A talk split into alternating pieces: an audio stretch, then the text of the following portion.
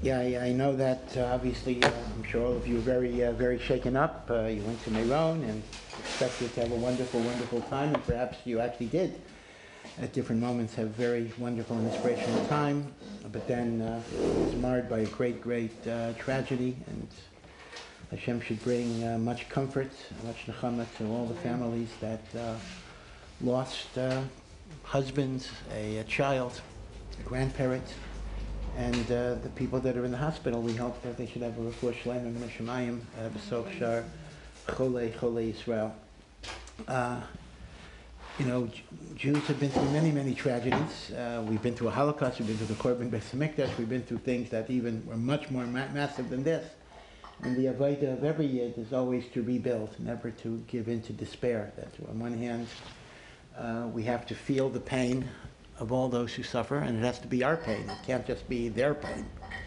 So when people ask you, for example, uh, is everybody okay? Well, you know, who's everybody? Everybody is not just us. Everybody is everybody, and everybody is not so okay, and we're not okay. But still, uh, the avodah of Hakadosh Baruch Hu is uh, never to give up and to keep on going, and uh, don't despair. That we still have to have. I, I know uh, uh, a rebbe in my yeshiva. Uh, daughter got married Lag B'Omer night, and the the mother, his wife, asked me, "How can we have uh, sheva brachos? How can we have celebrations after the deaths of all these people?"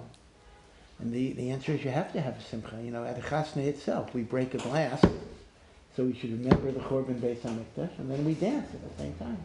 It's not considered a contradiction. You live with two different conflicting conflicting emotions.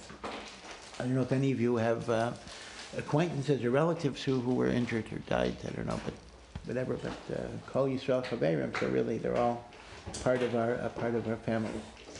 So uh, to the degree that one can dedicate their learning for other people, it's not so pashut actually, but uh, we should dedicate our learning today uh, for the Ilui Neshama of those uh, people who died. That uh, someone pointed out an interesting thing though that you know this was shortly after the whole crowd, 100,000 people, said Shema Yisrael. So they actually left the world uh, after declaring in a massive group uh, the yichud, the unity of Hakadosh Baruch Hu. So Or in- is it saying Shema this is what they do. Part of part of the ceremony, uh, part of the ceremony in Meron is that um, Before they light the fire. yeah, right before the fire they say Shema Yisrael together. Kabbalas Ol Malchus Shemayim. right? Also, right after they sang Ani. Oh yeah, was it okay? Was that, I, yeah, I don't know, but it was around one o'clock in the morning or something. I, I don't know all the details, but uh, so in a sense, there was kind of a kiddush Hashem aspect uh, to the deaths, but no, okay. Maybe it's the other way around. Since Hashem was gozer, they would die, so Hashem made it that they would be able to be Makadosh, Hashem Shemayim, before they died. Okay, uh, so to get back to the topic we were talking about, we've been talking a little bit about uh, the different ways you can have a child uh, other than the normal relationship of husband and wife. And just to review it very, very quickly, uh, in terms of sperm uh, donation, so uh, if, these, uh, if it's the husband's sperm that's fertilizing the wife's egg in vitro fertilization, that generally speaking is going to be okay. The only problem is uh, that some poskim were afraid that the husband giving sperm outside of intercourse would be equivalent to masturbation. But the, the bottom line is, since it's being done for the purpose of having children, uh, that's not considered to be usher. But some rabbis say they have to wait uh, five years before they do it, because it's only when they see that there's no other way they would be able to have a child. On the other hand, when the uh, sperm is donated from a third party, a third party sperm donation, so then you'll recall the Satmar Rebbe took the position that that was called adultery, and the woman is forbidden to stay married to her husband, and the child that is born from that is like a child born from a woman who commits adultery. The child is a mamzer; he cannot even marry another Jew unless that other Jew is either a convert or a mam- mamzer, mamzeris. And the like, that was the Satmar Rebbe. But Rav Moshe Feinstein disagreed. Rav Moshe Feinstein said that's not adultery. There's no sexual intimacy, and the kid is not a mamzer. But Rav Moshe said there's another reason why he didn't like donor sperm, And that is because of the, the possibility, even if it's unlikely, of a brother marrying a sister uh, years later, because sperm donors tend to give more than once, and it would be possible that the sperm donor to one woman who had a girl is a sperm donor to another woman that has a boy, and that boy and girl may marry late, later on, and the brother marries the sister. But then Rav Moshe said, halachically, that's a problem only if the sperm donor is Jewish. But if the sperm donor is not Jewish and he impregnated Jewish women, he would not halachically be related to those children. Okay, do you understand that? That if a non-Jewish man, pe- people don't always realize this, if a non-Jewish man has a child from a Jewish woman, the child is Jewish. We, everyone knows that. The child is Jewish. But halachically, the non-Jew has no paternal, paternal relationship. That actually means, therefore, if a non-Jewish man has a child from a Jewish woman, and then the non-Jewish man has a child from another Jewish woman, those two children are not siblings because uh, but neither of them has a father, meaning they have different mothers, and although biologically they have the same father, but that father is not related to them. And therefore, paradoxically, you can actually have, halachically, not, not, not legally, halachically, uh, you could have a half brother and half sister married if they have different Jewish mothers and the same non Jewish father, because halachically they're not siblings. Therefore, Rav Moshe says, if you use a non Jewish sperm donor, there would be no problem of halachic incest. Yeah, I'm sorry. I was gonna say if a child from, if two children from the same non-Jewish father but different Jewish mother, they still share genes. No, of course they do. Of course they do. So genetically, it would not be advised 100%. Uh, but halachically, uh, since they are not related to the father, because a non Jewish father does not have paternity over the uh, daughter from a Jew or the child from a Jew, so halachically they are not related. Yeah, genetically they're related, and uh, to the degree that uh, incest could create a, a, an increase in birth defects, they certainly should be careful. But at least halachically, uh, this would not be a, a, a technical problem. And therefore, Moshe Feinstein's very strange conclusion was that if a woman wants to use a sperm donor, she should use a non-Jewish sperm donor, not a Jewish one, because a Jewish sperm donor has a problem of a brother marrying a sister. A non-Jewish sperm donor does not have the problem of a brother marrying a sister. But Rav Moshe made the obvious point that since the father, if you know, well, if it's a Jew or a non-Jew, but but the husband is certainly not the father. The husband is not the father for sure. So he certainly is not Makayim, be fruitful and multiply. So uh, in a way, it's a way of having a child, but but there's no there's no pru u'rvu mitzvah that the husband is fulfilling simply because he is certainly not the father of the child. Whether the donor is Jewish or not Jewish, the one person who's not the donor here is the husband. So the husband is not Makayim any, any mitzvah. So that's the issue of, of sperm donation. Now let's flip it around and let's look at egg donation. So egg donation is an opposite type of problem, uh, and that is you have a husband and a wife, and the wife is able to carry a child. The wife can carry a child, but the wife is either not ovulating or the quality of her eggs is not uh, good for, for pregnancy. So we have women who donate eggs, right? Women donate uh, eggs, and what's going to happen is that husband's sperm will fertilize donor's egg in an in vitro fertilization in a petri dish. And then, if the fertilization is successful, the embryo will be carried by his wife for nine months, and after nine months, they will give birth to a child. So, there are a few issues here about uh, egg donation. Uh, number one, uh, here you have a question of who is the mother. Unlike sperm donation, where we know who the mother is, here you have potentially two different candidates for mother. Is the mother the genetic mother, the one whose DNA is part of the genome of the baby, that would be the egg donor, Or is the mother the one that carried the baby for nine months? Now, th- th- we call that the gestational mother. The ge- gestation simply means the pregnancy for nine months. Now, this is going to be extremely important if the egg donor is not Jewish. If the egg donor is not Jewish, but halachically she is considered to be the mother, that would actually mean the child is a goy and the child would need a conversion as a baby. I think we discussed babies can be converted. Uh, again, just go over that really, really quickly.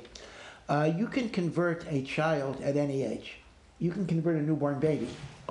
Uh, the only thing is, in other words, you dunk him, you know, if it's a boy, he gets a bris. Uh, if it's a boy or a girl, they're dunked in a mikveh. That doesn't mean you throw them, but the parent like, goes into the mikveh with the baby. And the parents accept in front of the beis din that they will raise the child according to halacha. That's a conversion of a minor. You don't need the kid's consent, obviously. A newborn baby didn't agree to anything. The only thing that's unique about the conversion of a minor is that when they become bar mitzvah or bas mitzvah, they have the right to say no. They have the right to say they don't want to be Jewish.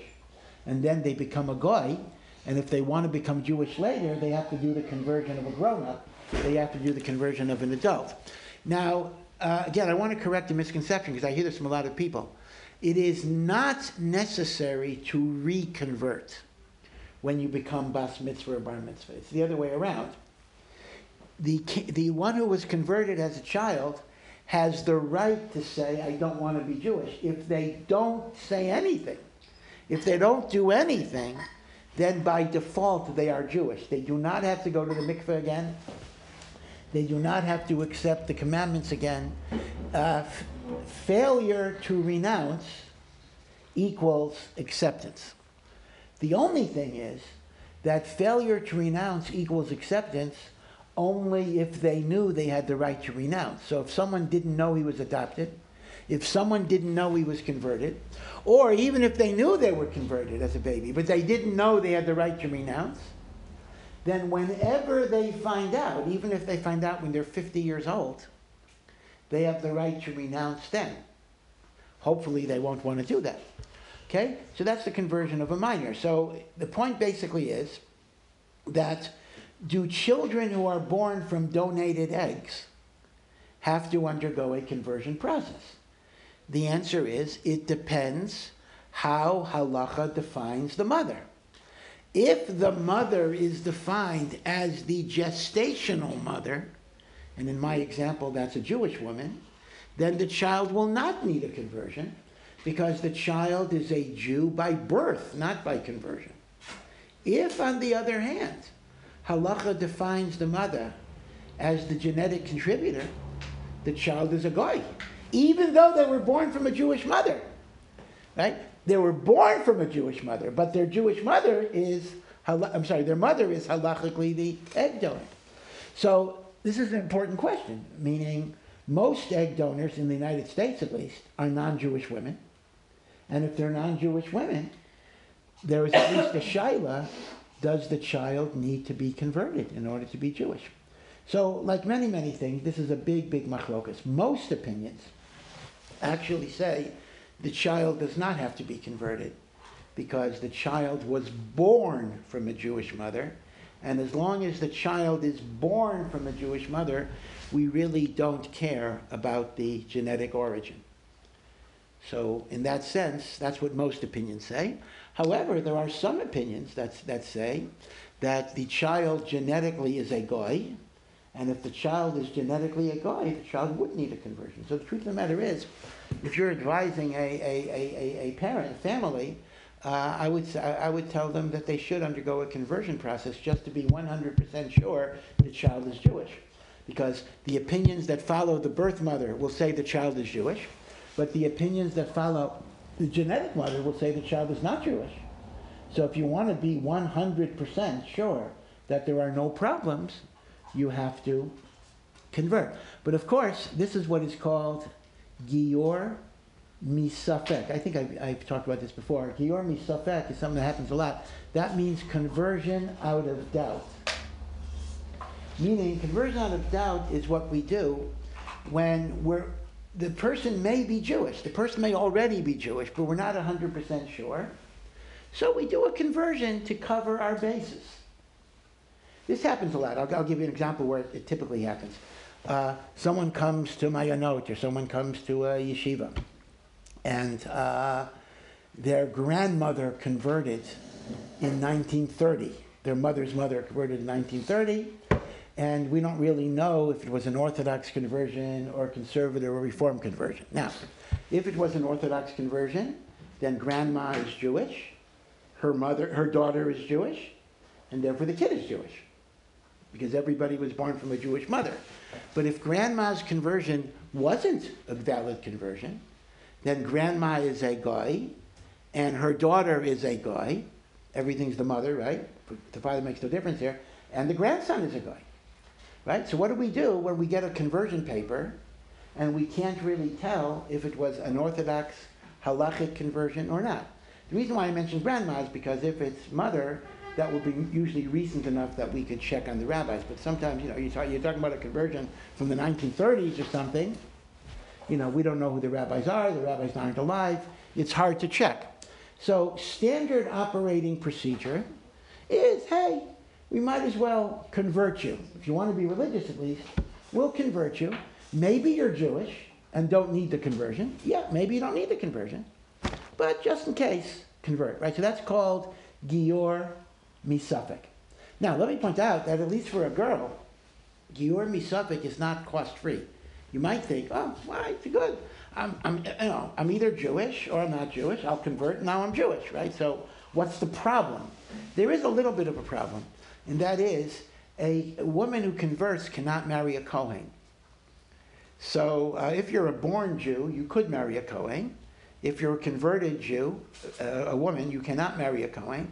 So there is a cost that you need to be aware of, and that is if you undergo a gior because of safek, because it's a safek, a doubt if you're a ger or not, you will not be allowed to marry a Kohen. So there is uh, a certain elimination of the uh, marriage pool uh, that you might, you might face. So the Gior Misafek, the same way it works if grandma has a conversion from the 1930s, it'll actually work in the egg donation scenario. Exactly the same problem. If halacha is uncertain, or is if there's a machlokas, can uh, do I follow the birth mother and therefore you're Jewish, or do I follow the egg donor and therefore you're not Jewish, and therefore misafek you do a conversion? That's great, but the problem is. Uh, I mean, you're, I mean, you're a new, newborn baby. You're not thinking about shidduchim yet. But the problem is, you might not be allowed to marry a Kohen. Now, that, that's really another machlokas, really, meaning I, am I'm assuming in what I just said that if a little baby is converted as a girl, they cannot marry a Kohen when they grow up. That's another machlokas. Because there are some opinions that actually say if the girl converted below the age of three, she could marry a Kohen. So if that is the case, you wouldn't have the problem here. But the Shulchan Aruch Paskins not that way. And the Shulchan Aruch Paskins, even a newborn baby that converts is not allowed to marry a Kohen. So every Gior Misafek is going to have that particular uh, problem. Um, in terms of, we don't really have time to go over all the proofs of this. I, I just want you to be aware of the bottom line question. But just in terms of basic logic, like what would the logical arguments be on either side of the equation? Who's the mother? So scientifically, the argument would be that the egg donor should be the mother because, because your unique characteristics, whether it's your the color of your eyes, your hair, your, the appearance that you have, even your intelligence, they do not come from the woman that carried you. They come from the woman whose egg contributed 50% of your genetic contribution. So obviously, uh, the mother who carried me, or whoever carries a baby, was an incubator, but did not contribute characteristics. And therefore, the argument scientifically would be the egg donor has a stronger claim to motherhood than the uh, incubator. However, in spiritually, spiritually, there is an argument the other way. Uh, and the spiritual argument is, again, I know I'm reviewing a little bit, that the Gemara in Maseches Nida that says before a child is born, an angel teaches them the whole Torah in the womb. And uh, that kind of imprints the Torah on their neshama. So even if they forget, and when they're born, right, the malach hits them in the lip and they forget everything, but it's part of their penimius, it is part of their internal spiritual nature, which means spiritually, the nine months of gestation are not just viewed as kind of mechanical incubation. It's not just, oh, you put the kid in a in a uh, uh, in a radiator or something, in a hot oven, a warm oven to keep them warm. Rather, there's spiritual imprinting and transformations that are taking place. Now, the argument would be, therefore, that the most important, situ- uh, most important determinant of motherhood is in whose body were, the, were those nine months spent. And if those nine months were spent in a Jewish woman's body, that would give the child the holiness of a Jewish Jewish soul. So it is a machlokes, but again, the halacha is most opinions follow the birth mother, and therefore, in this, exa- in this example, the child does not need a conversion, but some opinions do follow the egg donor, so the child might need a conversion. And since it is at least a machlokes, the advice that is proper to follow is gior misafek, and gior misafek does have the downside that the uh, girl is not able to marry a kohen. Yeah. Um, the opinion that follows the one that the womb is, the the mother's little baby Yeah. is, they follow it for that reason? Uh, well, no. I mean, I, I mean, I, I think that I think that is the ultimate reason, really. But but they don't just say that. Because halacha was gonna say, generally. Because you can't pass Yeah. halacha based No, no, you're, you're correct. And they don't. They, they, they, they, they follow it based on proofs from the Gemara. I mean, everything is based on proofs. But I'm just trying to give you the uh, an underlying logic. You, your point is actually 100% correct. We would never. I'm glad you said it. I was going to say the same thing. Uh, we would never decide a halacha based on a general spiritual concept. Uh, general spiritual concepts have to be rooted in more specific textual proofs in order to be translated into, uh, into halacha. Now, let me just remind you that the same problem exists in the case of a surrogate mother, but it's the opposite. It's the same problem. Surrogacy is an opposite problem of egg donation. Well, it's the same problem, but it's an opposite case. In egg donation, the Jewish wife, because we're talking about a Jewish wife in all cases, a Jewish wife is able to carry a baby, but she doesn't ovulate. That's egg donation. Surrogacy is the opposite problem. The Jewish wife ovulates. She does produce eggs, but she's not able to carry a baby, either because she had a hysterectomy, the uterus was removed, or her health is precarious. So she might get a heart, heart attack or a stroke, God forbid, uh, an embolism, if she has to carry a baby. So, and so in this case, how, what- what's going to happen? Husband's sperm is going to fertilize his wife's egg, not a donor's egg. Husband's sperm is going to fertilize his wife's egg in vitro fertilization, but then the fertilized embryo is going to be transferred to a third woman who will carry the baby for nine months, and then she signs an agreement, which she doesn't always keep, by the way. That this to be a lot of emotional problems. Yeah, I mean, surrogacy is very precarious because if you think about it, you're asking a woman who carried a baby for nine months To give it to give it to give it away. So uh, it's not so. It actually is not so easy. Uh, so there are a lot of cases. Well, you know, I can't say a lot of cases, but there are some famous cases, not not Jewish cases, just general cases, of the surrogate uh, refusing to give the baby back. See, egg donation, you don't have a problem. Egg donation, ah, you gave an egg, you know, you, you have no personal attachment. But surrogacy, you carry the baby for nine, uh, for nine months. And there are some famous cases of the surrogates refusing to give the baby back, and the, everyone has to go to court, and judges have to decide. And, uh, you know, sometimes the surrogate wins, because some, some courts have actually said that surrogacy contracts are illegal. It's like selling a baby, right? You can't make a contract to sell a baby. Now, surrogacy is essentially selling back the baby that the woman carried for nine months. So there are actually some, in, in the United States at least, there are some jurisdictions that actually say surrogacy contracts are against the law, and therefore the surrogate can decide to keep the baby if they want. But in most of the United States and in Israel, and in Israel, a surrogacy contract is permissible, but you have the same shaila. Who is the mother? If the surrogate, now this is the opposite problem.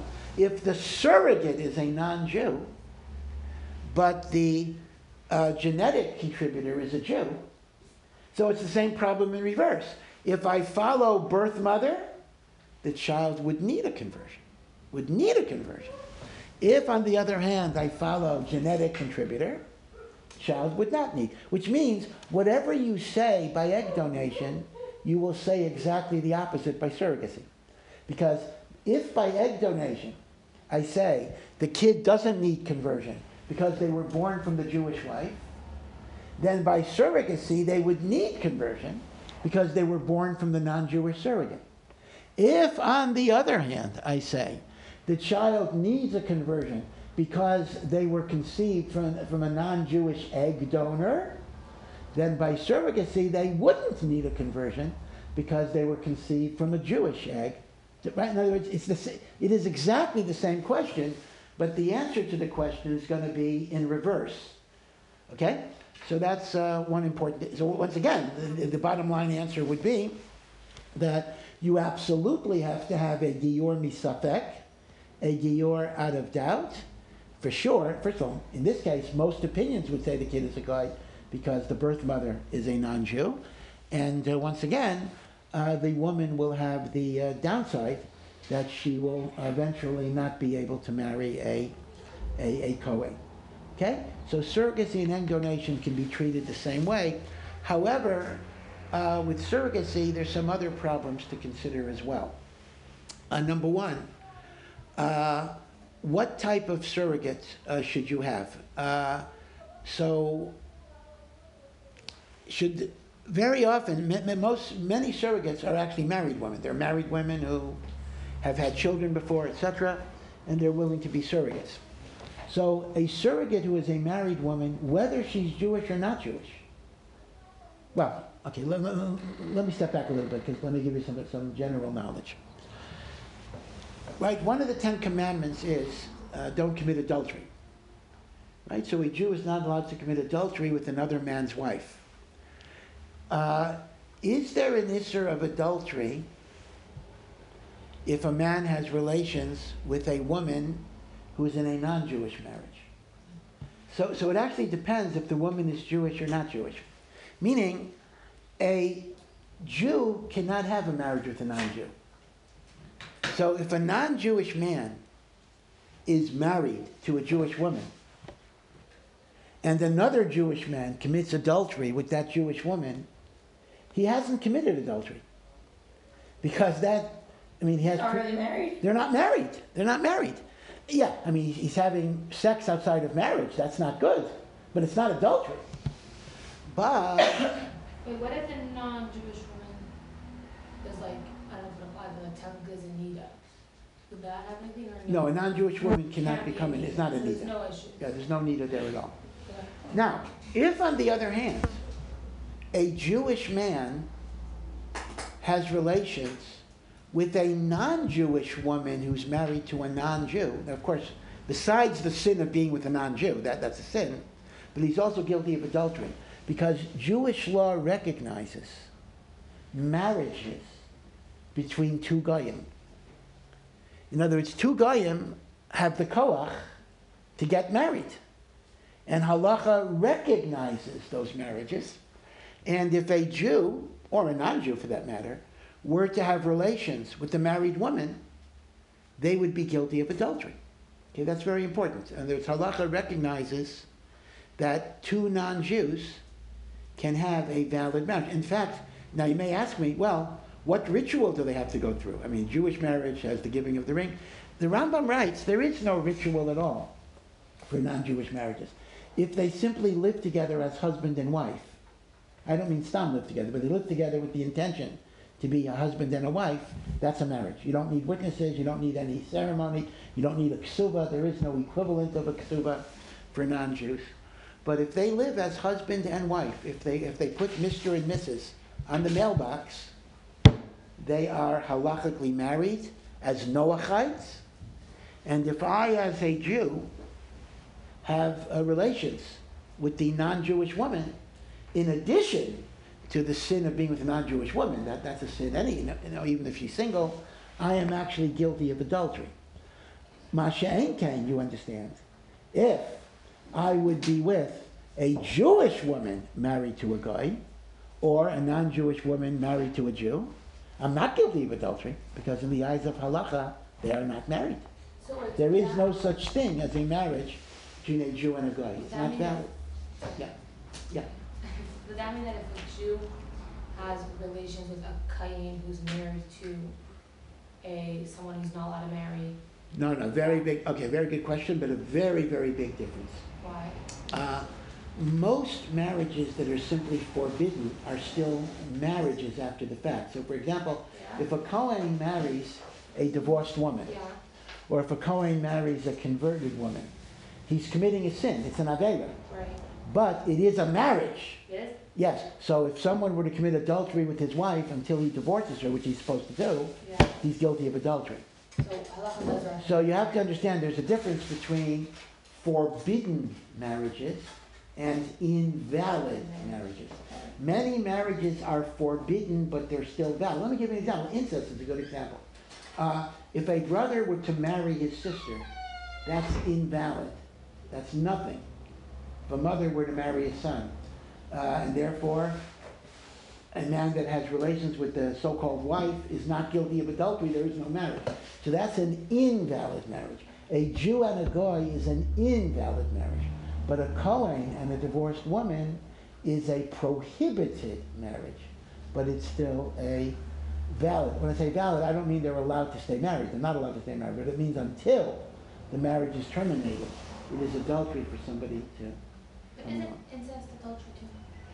no, no, w- well, uh, well, uh, incest is not adult, I mean, again, th- th- th- I But it's mean, not under the incest is an avera that you're high, you're high of the same punishment as adultery, but it's, it's not the word adultery. So Uh, that's- Adultery is always only a man, you know, relations with a married woman. Yeah, no, but, but, but, but that was not my example, my, my- what I was saying is the other way, I was talking about the non-incest, meaning if a brother marries a sister and a third party has relations with the sister, he's not guilty of adultery because the brother and the sister were not married. See? If a brother thinks he's marrying a sister, and like, okay. So here's the problem with surrogacy, therefore. Uh, besides the issue of conversion, if the surrogate is married, and it makes no difference if the surrogate is a non Jew married to a non Jew, or a Jew married to a Jew, the question is, is the husband guilty of adultery because his sperm, again, it's very similar to the machlokas Rav and the Satmar Rebbe, because his sperm, now it's not his sperm, it's his sperm via the fertilized embryo. But the embryo is going into this married woman's body, and that embryo is comprised of his sperm, as well as his wife's egg. So there may be an issue of adultery, and so because of this, uh, it is recommended that the surrogate be a single woman rather than a married woman. But if she's married, if she's a goy married to a Jew, that wouldn't be a problem. But, but at least you have to be sure that she's not a Jew married to a Jew or a goy married to a goy, because there is the possibility of adultery. That's one issue. And a second issue to consider is that the surrogate should not have an incestuous relationship with the husband. So let me, let me- again, let me give you a concrete example.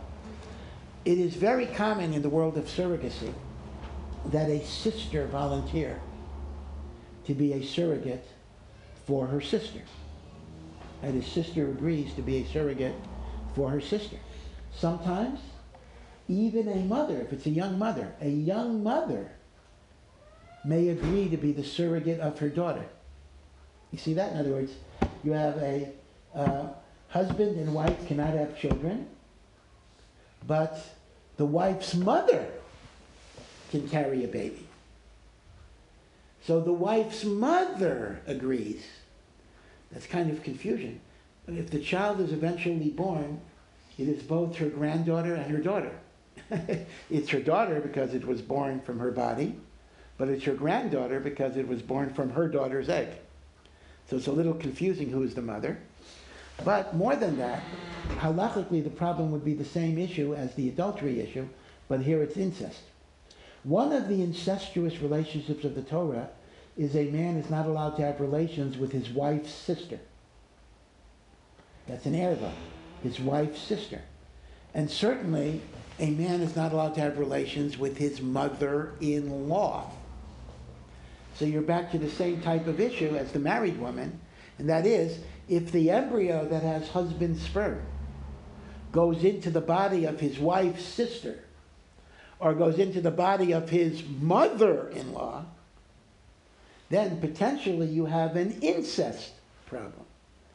So therefore, the, uh, the net result has to be that the surrogate that you get should be an unmarried woman and should not be a relation to the husband or the wife that would be incestuous if the husband were to have relations. And then the choice would be Jew versus Goy. And if it's going to be a non-Jewish single woman, you're going to have a problem with convert or a need for conversion and the like. If it's Jewish, you would not have a problem of conversion, but you would still have a problem. Who is the mother in terms of, you know, which relatives you can't marry and the like, and you'd have to preserve both lists. You'd have to have a list of both sets of relatives in terms of not being allowed to, to marry. So that's kind of the basic uh, issue of, of uh, surrogacy. This is called in Hebrew, aim pundakait, which literally means the innkeeper mother, meaning the uh, one that uh, carries the, the baby like, like an innkeeper. And uh, it is, uh, as they say, in the United States, it's been around for a long time. Uh, Israel uh, has laws about it, but you know, the, all I can say is, in the frum community, surrogacy is not used that often. You're not, egg donation is, is fairly common. Surrogacy is not used that often. it, it creates a lot of complications. And also emotionally it's difficult because you really have, I mean, you know, egg donation, you don't even know who the egg donor is typically. It's very, very anonymous. In surrogacy, you're bringing, a married couple is bringing a woman into their family life for at least nine months and maybe later. So, uh, you know, it's a little undermining of, of shalom bayis and, and other things. And, uh, and of course, as I indicated, the surrogate may decide not to give the baby up and that could be a very, very messy, disruptive, and difficult problem. So in the religious world, you're not going to see surrogacy that often. And also, let me point out, surrogacy costs money. See, egg donation is, uh, does not cost that much money. Meaning if I want, not if I, if my wife wanted to have a child through egg donation, uh, the costs are relatively minimal. You know, you pay for the surgery, for the egg donor, etc., and maybe you give her a little extra. But if somebody is a surrogate, and they're going to carry a baby for nine months, it may cost uh, $30,000, $50,000. It may cost quite a lot of, a lot of money uh, for surrogacy and the like. Okay. Uh, yeah. Um, if like because surrogacy is so hard emotionally, if, Yeah. if we are able to create an artificial womb that is able to carry a child, like obviously we don't have that yet, but we Yes. just carry carry Yes, child. yes, this is a, yeah, yeah, this is a very, very interesting uh, question. Uh, We don't have, as you say, we don't have an artificial womb. Uh, An in vitro embryo can only be there for like two weeks, and then you either put it in the womb or it uh, dies, or you freeze it. Uh, But in theory, in principle, there is absolutely no reason why we couldn't have an artificial womb. And here is the question, the, the halachic questions of artificial wombs are, are staggering. Because if you follow the rule that the status of a child is determined by the gestation, then the argument would go that a child born from an artificial womb doesn't have any mother at all. In fact, you could make the argument, this would be a horrendous argument, but that a child born from an artificial womb is not a human being. He's not Jewish. He wasn't born from a Jewish mother. And maybe he's not human because he was not born from a human mother. Now, what does that mean? You're going to have a, a, a person who talks and thinks and does everything that a human being can do? And what? You could kill him, you could cut him up for body parts. So there's some real, real problems because the problem is that if, if I go with the traditional definition of halacha, that you're Jewish if you're born from a Jewish mother, that doesn't really address the artificial womb issue. Now, if I had to guess, it's not, it's a guess in halacha, I mean, it's not a psak, obviously. I would have to guess that the rule that you follow the birth mother is only if there is a birth mother. So the birth mother trumps the genetic donor. In the absence of a birth mother, my guess is halacha would go back to the genetic donor. But that would be a guess, and I, I don't know if that's even true, because I think it's inconceivable that we would simply say the kid is not Jewish or the kid is not human. That, that would be uh, an unbelievable, frankly, an unbelievable type of psak for someone that exhibits all of the talents of a human being. You know, it's much worse than a golem. You know, there's a, there, you, know, what a golem is? A golem is an artificial person that is created from the dirt, and through a sefer of Kabbalah called Sefer Yetzirah, a human being can actually bring, you know, a great tzaddik can actually bring that golem to life. Uh, so a golem is an artificial person, not made by God, made by man through Sefer Yetzirah. Now, the most famous golem story, here, here actually, there's a little bit of interesting Chabad history, is the uh, Maharal, the Maharal of Prague. Did anyone else ever make golem? Say again? Who? Did anyone else besides for the mom? Yeah, oh, well, well, you're different stories. Was he the Uh, last one? uh, it seems that he was the last one. So the Maharal of Prague uh, lived in Prague, and he lived in the 1500s. And uh, the story was that he made a golem who was kind of like a Superman that would protect the Jews from blood libels and all the different accusations. And uh, the Maharal then decommissioned the golem. The Maharal uh, locked the golem in Prague. There's a synagogue, the Maharal Shul, it's still there. And he locked the golem uh, in, the, uh, in the attic of the synagogue, and nobody can ever go there, etc. Now, here we get into a real problem. The Maharal died in the 1500s. The first time we hear about the golem is somebody discovers or claims to have discovered a long lost manuscript in the 1800s that's dated the 1500s that talks about a golem and all the, mir- the miraculous things the golem did. But for 300 years, nobody ever heard of the golem. The golem wasn't mentioned. So a lot of historians say this is a made up story. This is a made up story. It was a legend. In fact, the guy that found the manuscript was a forger. He forged other things, so you can't really trust him. Huh? Uh, uh, he was actually a Rebbe who was a Talmid Chacham, but he happened to be a forger too. His name was Rabbi Yehuda Rosenberg. Now, here is where Chabad has maybe a different take on this, because the Frierdiker Rebbe says that he actually went up into the attic of the Maharal's shop, and you know they unlocked it for him, and he said he saw the go he saw the golem. He said he saw the golem. So I can't, you know, I, I, I, I don't know what to, what, what to what to say about all of. Sometimes the stories could have been made up. Yeah, it could be a lot of the stories are made up. And they do tell stories at various times that the Germans, the Nazis, uh, broke into the room, and when they saw the golem that still had like the, the light of the Shekhinah, they, they, they died and killed them. Or the golem killed them something. And uh, so, but, but I do want to point out that a golem is an artificial person, and a golem cannot talk because the divine soul is what gives you the koach of dibur. And the golem does not have the divine soul. The golem has the nefesh abahami. It does not Wow. have the nefesh eloki. Uh, so a golem cannot talk, and it's also a golem does not have internal organs. So if you were to take a knife and stick it into the golem, you would just have dirt. So the golem is not a human being. If you kill a golem, and you probably can't kill a golem because they're very strong, uh, but if you kill a golem, you know you're not chayav for murder. A golem does not count for a minyan. but uh, a child born from an artificial womb is a very different situation. Even if you say a golem is not a human being, a golem does not count for a minyan. Okay, a golem uh, was made by mankind, but here you're talking about uh, a child with internal organs and, and, and, and uh, genetically a human being, but he was born from an artificial womb. I think it's much more difficult just to say, oh, the kid is not human and do with him what you, uh, what you want to do. So my guess would be that when there is no birth mother at all, we would go back to genetics, even if I don't follow the genetic mother, uh, when you have a birth mother. Okay, so now uh, this issue of uh, surrogacy. So the two things to know about surrogacy is number one, three things. Number one, if it's a non-Jewish surrogate, you will need conversion, and the girl cannot marry a Kohen. And number two, the surrogate should not be married, and that means goy to goy or Jew to Jew.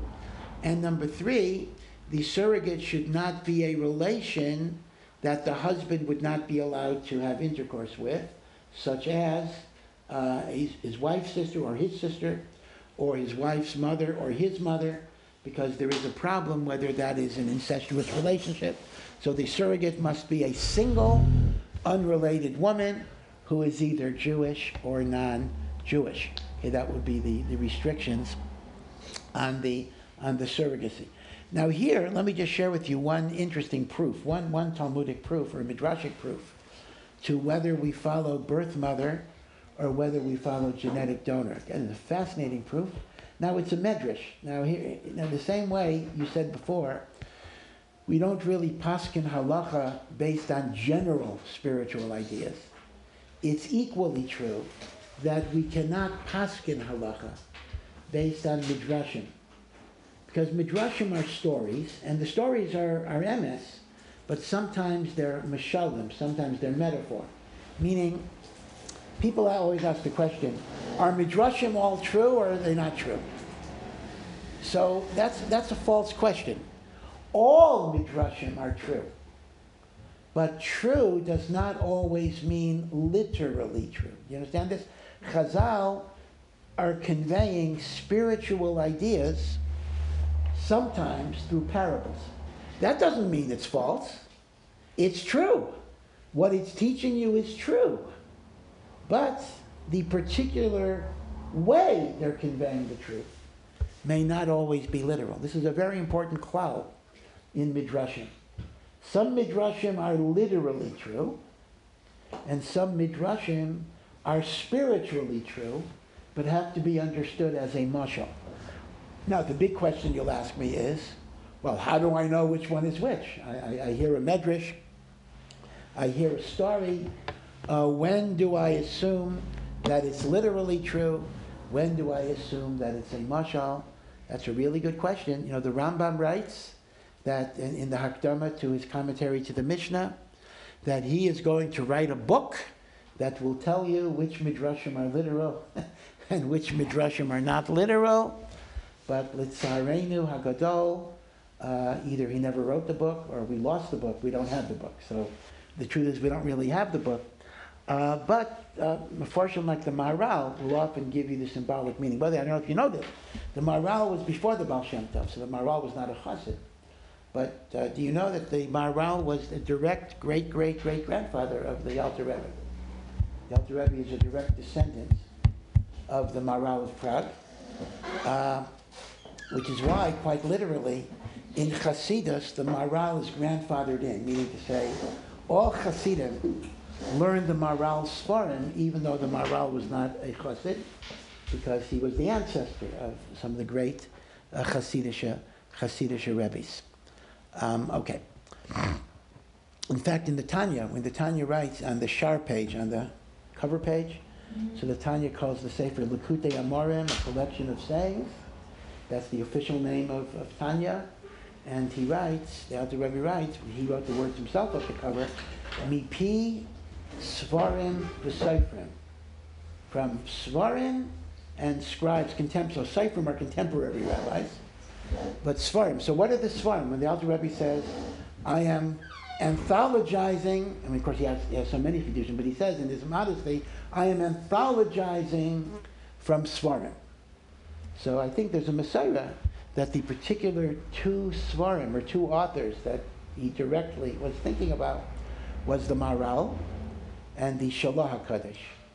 Those were the two, like, Svarim from which he considered to, be the primary source of the Tanya. I mean, there are many, many other, I mean, every page of the Tanya has many, many sources, but these were like the. which is interesting. He doesn't quote. See, it's interesting. He doesn't quote them. He, in the Tanya, I don't think there's a single quote from the Shalah the Maharal, but but the Rebbe's kind of telling you they're in the background. I mean, the background of my thought is the Shalah and the Maharal, who is his great great uh, grandfather. Okay, alrighty. So now, so, so the point I'm making is that you can't bring halachas from Medrash, but nevertheless, there is a Medrash that kind of proves this situation. If you remember, with all of the Shvatim, and you probably heard this Medrash before, with all of the Shvatim, it says that uh, the Emos got pregnant and they gave birth. Vatahar, Vatele. The exception is with Dinah. When Dinah was born to Leah, it only says Leah gave birth to Dinah. It doesn't say Leah got pregnant and she gave birth to Dinah.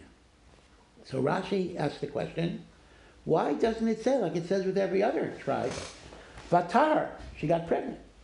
So Rashi brings the following, that originally what happened was that uh, Dinah uh, should have been born from Rachel.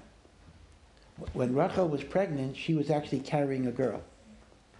And when Leah was pregnant, she was carrying a boy. This would have been Yosef. So what would have happened is Yosef would have been born from Leah, and Dinah would have been born from Rachel. But Leah prayed that she should give birth to a girl. Why? Because Leah knows with Ruach HaKodesh that there's only going to be 12 Shvatim, 12 boys who will be tribes. And if Leah is the one that has number 11, that will give Rachel the chance to only have one tribe. That would be Binyamin. And that would make Rachel inferior to even the maidservants, each of whom had two.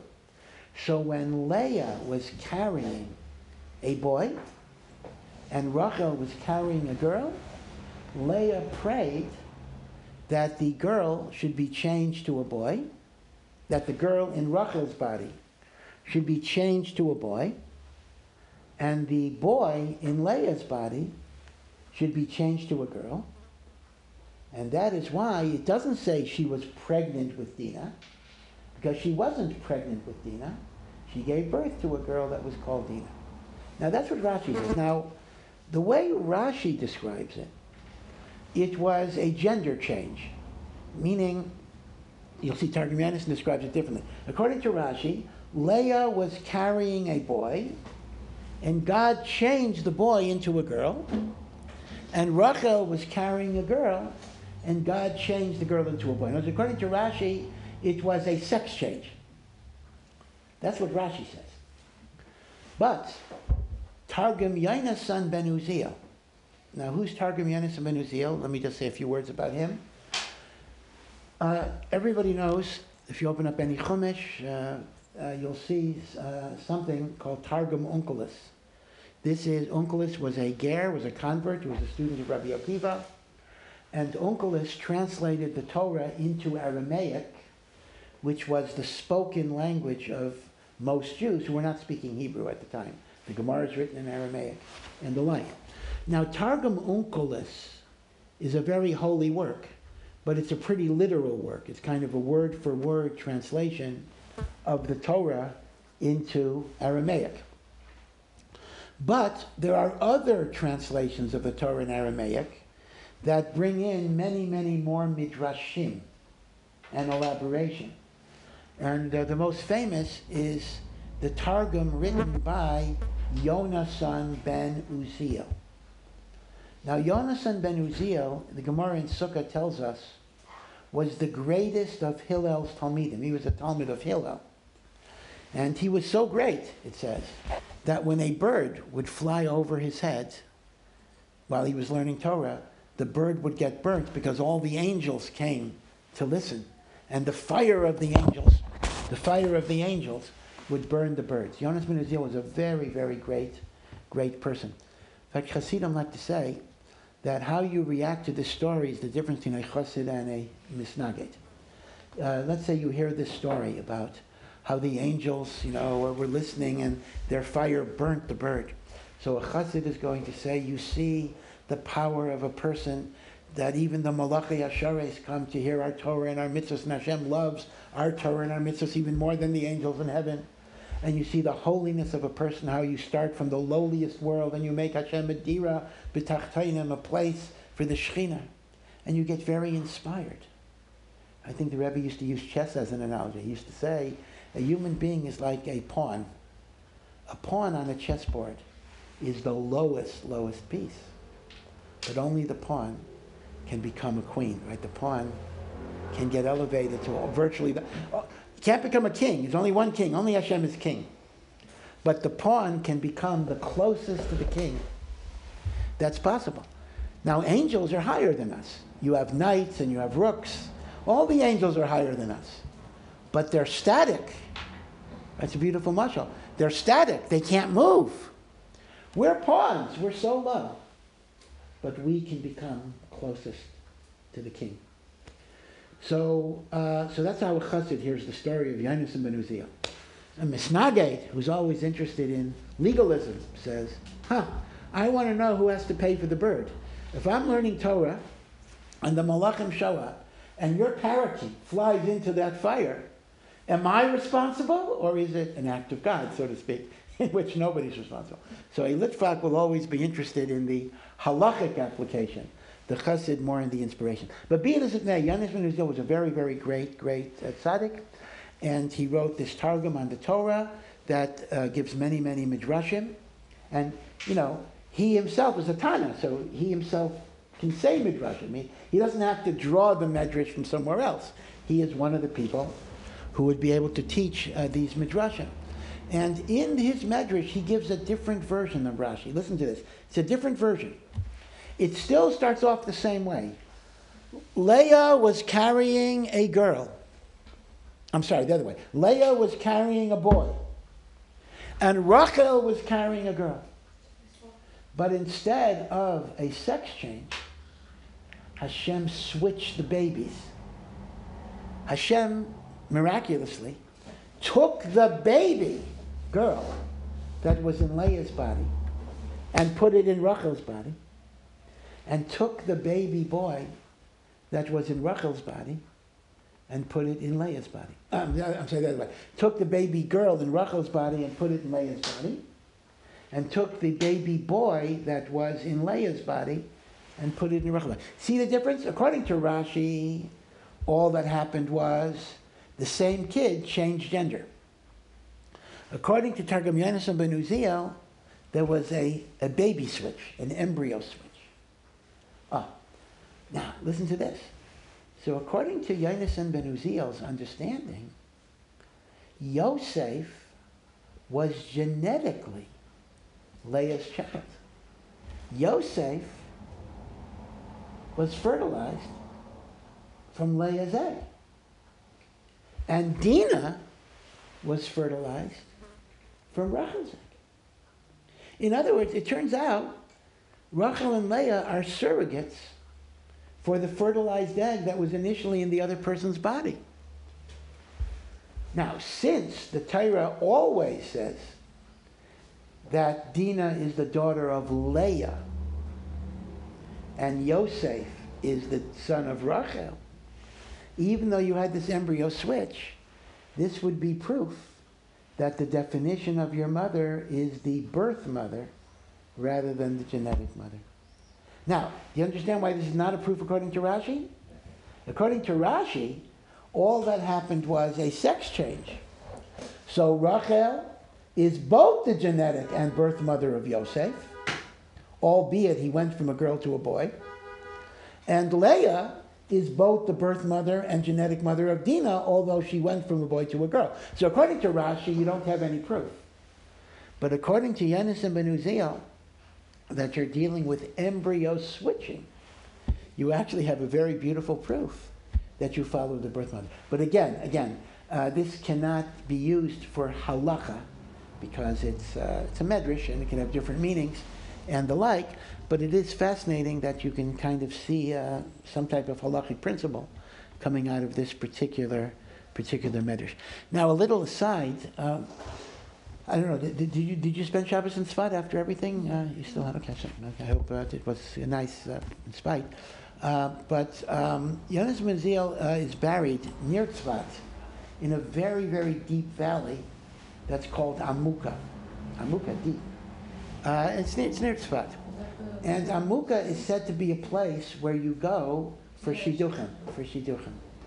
Because I think Rabbi Maziel himself never got married or died young and was not zocha, but in Shemayim, uh, his mission is to help people find shidduchim. So people, him? huh? That's who he goes to? That's where people go to. They go to We Amuka. went there. Yeah, did you, you went to Amuka? Then it was Yanis and Benedict. Yeah, Jonas Ben yeah, if that's where you went, if that's where you went. And uh, there's all sorts of stories. People do different things. A lot of people uh, accidentally leave their siddur with their name, address, and phone number in it, either boy or a girl. Uh, so to be mekayem hashavas aveidah, a yeshiva guy will call up this young lady in New York and say, "Oh, I found your siddur," and no shidduchim come that way. Eh, di- different, It's a different. little weird. It's a little bit, but but different ways things happen. They say, "Well, say God works in mysterious ways," and the like. Um, but that's Amuka. Uh, now Amuka is built up a little bit. I remember uh, years ago, uh, there literally were no lights. It is pitch. You you can't imagine when you're taking a bus or a car to Amuka, how absolutely pitch dark it is. I mean, you have the headlights, but I mean, you know, it, it is a terror. It was a terrifying ride because there were also no fences, and you could, you could, the, the car could easily, the bus or the car could easily go off the side of the mountain. Uh, now I think they built it up a little bit more, so it's not as uh, desolate as it was. Uh, one thing about uh, deep valleys that you really see in Israel, uh, you understand, you know, when, when Hashem tells Avram that I will make your children like the stars of the sky. So you ever wonder, I mean, I'm not so impressed with that. I mean, I look up at the sky. What do I see? I see three stars, I see four stars. Like, what, what's the big deal about the stars of the sky? But if you ever are in a dark valley and you look up at the sky, there actually are like millions of stars in the sky. You, never see it because of light pollution. Um, so when you go in a place like Amuka and it's a night, you can actually appreciate the Koichve Hashemayim L'Raiv. It's really a chaval that a lot of things of nature we don't really appreciate today. We don't, we don't see, we don't understand. In fact, um, again, I heard something about the Rebbe. I, I, don't, I don't remember the context of it. It was something about, uh, I, I, don't, I don't even know when it would be. I can't figure out the year. But they were traveling and they got lost. And the Rebbe says, if you look at the stars, you can figure out what direction you have to go by the, by the stars. There was such a thing. I mean, people don't even know today. But uh, the, what the stars can tell you, know, because stars are, different stars are always in certain positions of the sky. If you know the stars well, you can actually uh, figure out how to uh, get on the right, uh, right direction. You know, I'm from Maryland. So in Annapolis, Maryland, is the Naval Academy. Uh, that's, you know, if you want to be an officer in the Navy, you go to the Naval Academy. And the Naval Academy is very old. It is actually older than the United States. The Naval Academy was founded when England still ruled the United States. And for more than 200 years, one of the required courses in the Naval Academy was celestial navigation. How do you navigate a ship? By the stars. But around 20 years ago, they discontinued it because everybody has computers. So you don't need to look at the stars. You can just do a computer. It'll tell you where you have to have to go. But you know, uh, what's interesting is that computers sometimes conk out, and uh, you know, it, it's still a good thing to know. So it's interesting that the Rebbe. I don't know. Actually, the Rebbe worked in the Navy, Yard, I know that, but I, I, I don't know if that's where he. Yeah, But, what to do? but he wasn't. He wasn't on a ship, so I'm not sure. Except except coming from Europe, so I'm not sure how he. No, you have to learn it to be in the Navy. Yeah, but he was not. He was not in the. Okay, I'm not. Actually, maybe, maybe. I'm, I'm, I'm, I'm, you know, he was never on. He was never on the water, Right. but still. But he knew celestial navigation among uh, everything else too. Okay, alrighty. So that's the uh, the interesting medrash of Targum Yonasan Ben Uziel, and uh, and if you were in Amuka, I hope Ezra Hashem, uh, your tefillas uh, should be uh, should be niskabel. Niskabel in a good way.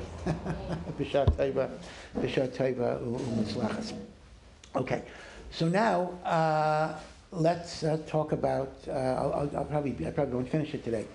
Let me talk about another aspect of uh, technology here, that is something that is called uh, stem cell research. Now, what are stem cells? This is very very uh, interesting. Uh, when you have sperm fertilizing an egg, so now you have at that point, it, it has a name, it's called a blastocyst, although that's not so important. And then it begins to divide up, and that's called an embryo. It divides up, one cell, two cells, four cells, etc. For around the first 10 days, the cells do not yet have a function. You don't yet have kidney, brain, liver. It's just a cell. It's like a part of cell. It could be anything. There is no differentiation. Only after around two weeks do the cells begin to specialize. So some cells will become spinal cord tissue, and some cells will begin to be kidney tissue, liver tissue, heart tissue, brain tissue. This is called cell differentiation. But for the first two weeks, it's just a cell, meaning it doesn't, uh, it's not a cell of anything. Uh, now, the reason this works is because of an amazing thing, very, very amazing. Every cell in your body has the DNA of your entire person. So if you take a skin cell, in your skin cell is the DNA for heart and liver and kidney and brain. And in your brain cell, there's the DNA of liver and the kidney. And what happens is there's an on off switching mechanism in which, if it's supposed to become a brain cell, the DNA is dormant for, for liver, or kidney, stops. And when, if it's supposed to become a kidney cell, the other DNA stops. And to this day, the idea of switching and on switching, the on off, what are the triggers that make it one thing than another, is really one of the great, uh, not fully explored mysteries of cell biology. It's an amazing thing. Every single cell, every part of you, contains the whole of you. The whole of you is in every chelik. That, that's uh, the message. Every chelik. Again, it's similar in Kabbalah to the spheres. That uh, each sphere contains all the ten spheres, and it keeps on going infinitely. That's why there's the chesed of chesed, the gevura of chesed, right there. Each, each level has all the other levels in it ad infinitum. Right? You can go mamish a million levels down. Each thing contains everything in it. So it was found around, uh, it's not that new anymore, it was found around 20, maybe 25 years ago already, maybe 20 years ago, that if you harvest stem cells, meaning these are called stem cells, meaning cells that have not yet acquired a specialized function, meaning you harvest them from an embryo, an in vitro embryo, within 10 days, 10 to 14 days. You can culture the stem cells, you can actually make them grow in a laboratory, and then you can coax them. You can use various chemical and electrical ways to make them heart valve tissue. In other words, they, you, you, you find a way of turning on whatever you want to make them. You can make them kidney tissue, heart valve tissue, spinal cord tissue, brain tissue. In other words, they can become anything, which you can then use for transplantation or the like. Now, eventually, we're not there yet. Eventually, we could be able to make whole heart, a whole heart and a liver from stem cells. And that would solve the shortage of organ donation and everything else. Today, we cannot, science cannot make a whole organ, but it can make heart valve tissue. So through stem cells, we can manufacture heart valve tissue, which can then be given to a person to repair their heart if there's a tear in their valve or the like. Or for Parkinson's that need that has damaged spinal tissue. You can create spinal cord tissue and put it into the body. Okay? So so again, the definition of a stem cell is simply a cell that has not yet acquired a definitive function, but you can harvest it, you can make it grow, and then you can make it into a million different things. Now, where do you get stem cells from? So, stem cells can come from three basic places. Embryonic stem cells are the ones I've just been talking about. That's where you have in vitro fertilized embryos, and within 10 days, uh, you take out these stem cells. That's called embryonic stem cells. However, there are stem cells in an adult. In your bone marrow, there are stem cells in your bone marrow. And that can be taken out and used to create all of these different things. And there's also stem cells in the umbilical cord when a woman gives birth to a baby. So uh, there are three different stem cells embryonic stem cells, um, bone marrow stem cells, and umbilical cord, cord stem cells. Now, halachically, the last two, the latter two, have re- don't, don't really have any problems. They would actually work very well.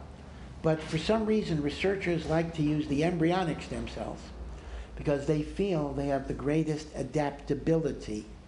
They have the plasticity, is the term. They can become like anything. Uh, the other stem cells are more rigid and they don't respond as well. So, stem cell research is a very, very exciting technology that can help a lot. But here is the problem. Just like the old saying, in order, you can't make an omelet without breaking eggs. Uh, well, you can't get embryonic stem cells without destroying a human embryo in the process. In other words, what you have is sperm unites with egg, you have a blastocyst, the parties have decided that they don't want to have a pregnancy. I'll discuss why that would be so. So the question becomes okay, if you don't want the pregnancy, let us use this embryo for stem cell research. Let us harvest the embryonic stem cells. So here's the problem. If you're going to destroy a human embryo when you harvest embryonic stem cells, are you committing an abortion? Is that an abortion? Remember, the definition of an abortion is destroying an embryo once it's fertilized. Until it's fertilized, it's only contraception, it's birth control. That's a separate matter. But once it's a fertilized human embryo, it's an abortion. So the halachic question, again, I'll, I'll leave it for next week. I have to leave a little early. But the halachic question is is the harvesting of embryonic stem cells in a manner that will destroy the human embryo, is that a violation of the halachic rules of abortion? Now, let me point out, although this doesn't prove anything for us, that the Catholic Church, Lahavdil, which is very, very, very much against abortion, obviously, they do take the position that the harvesting of embryonic stem cells is abortion and cannot be allowed under any circumstance. That is the position of the Catholic Church, and at least they're consistent. They say, what's the difference if it's a pregnancy or a fertilization of an in vitro embryo? It is still an abortion, and therefore it is prohibited. The question is, what would halacha say about that, right? Uh, so we have to go over some of the halachas of abortion, and then we'll apply it to stem cells and see. Now, one, one other thing, just to put this in perspective, because you, you need to understand this. When we talk about harvesting stem cells is killing the human embryo, just to give you a picture, how large is that embryo when you are extracting the stem cells? It's not microscopic. It's visible to the naked eye, but it is the size of a thick pencil point. So you're not talking about something that looks like a baby. You're talking about something that looks like a pencil point. But, uh, so all it is is like, like this smudge on the table there, uh, this whatever it is, and you're extracting through special instruments stem cells.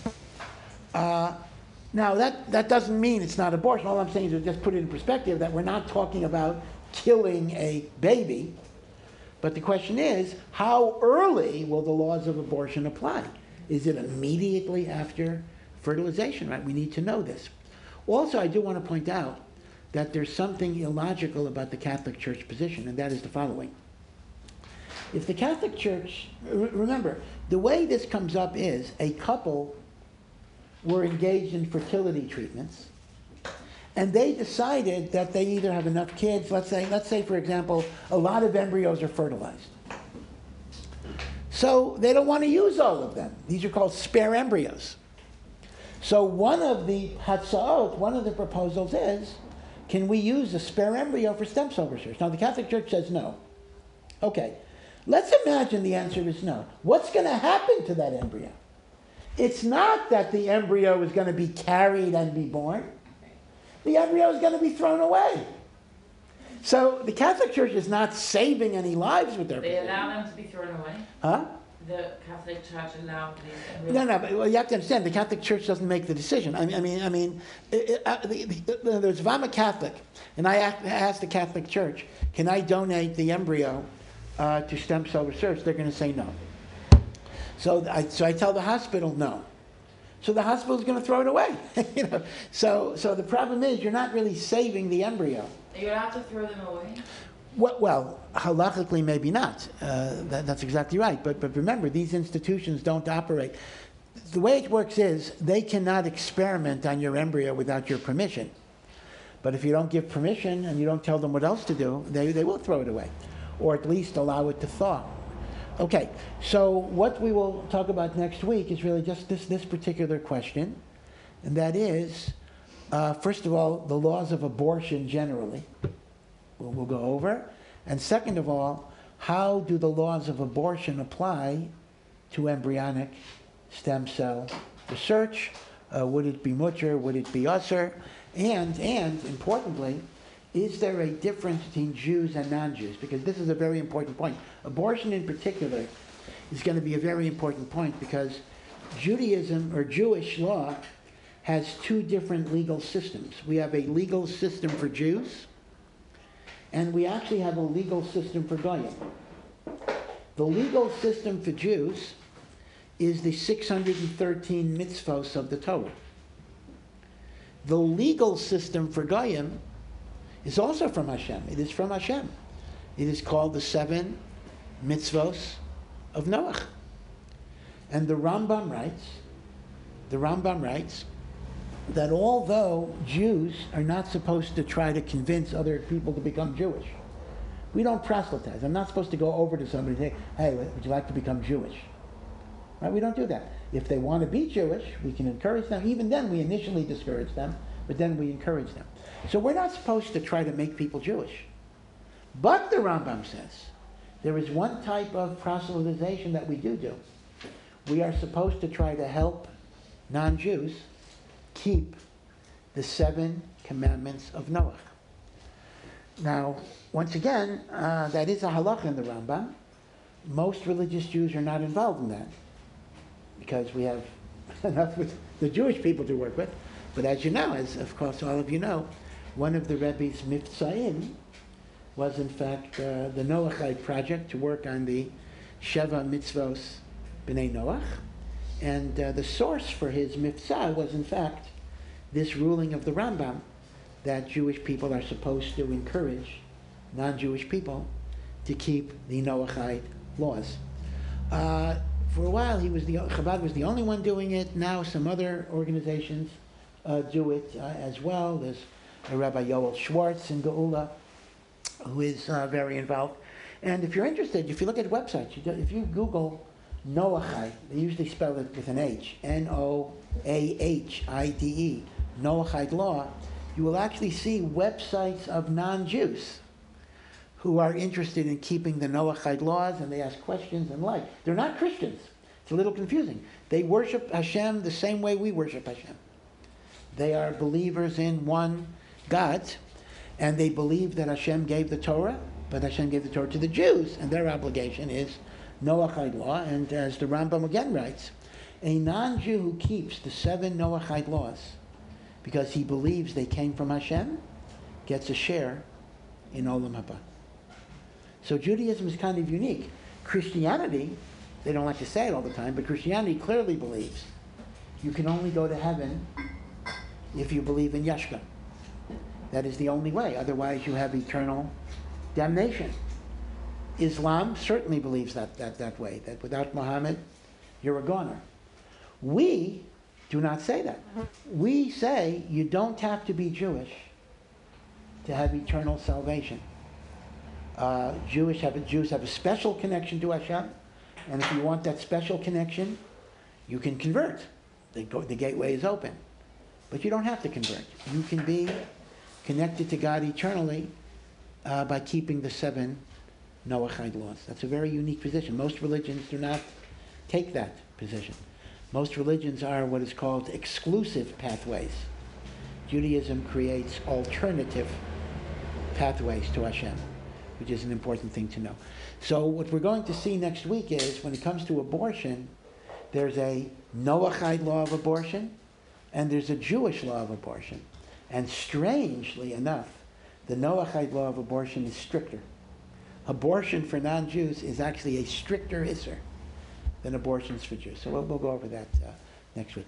Anyway, all, all be well, and Thank again, you. Hashem should give us uh, all uh, nechamas and bezras Hashem. May the tsaros that Klal Yisrael faced be a, a step bringing us closer to Mashiach. Amen.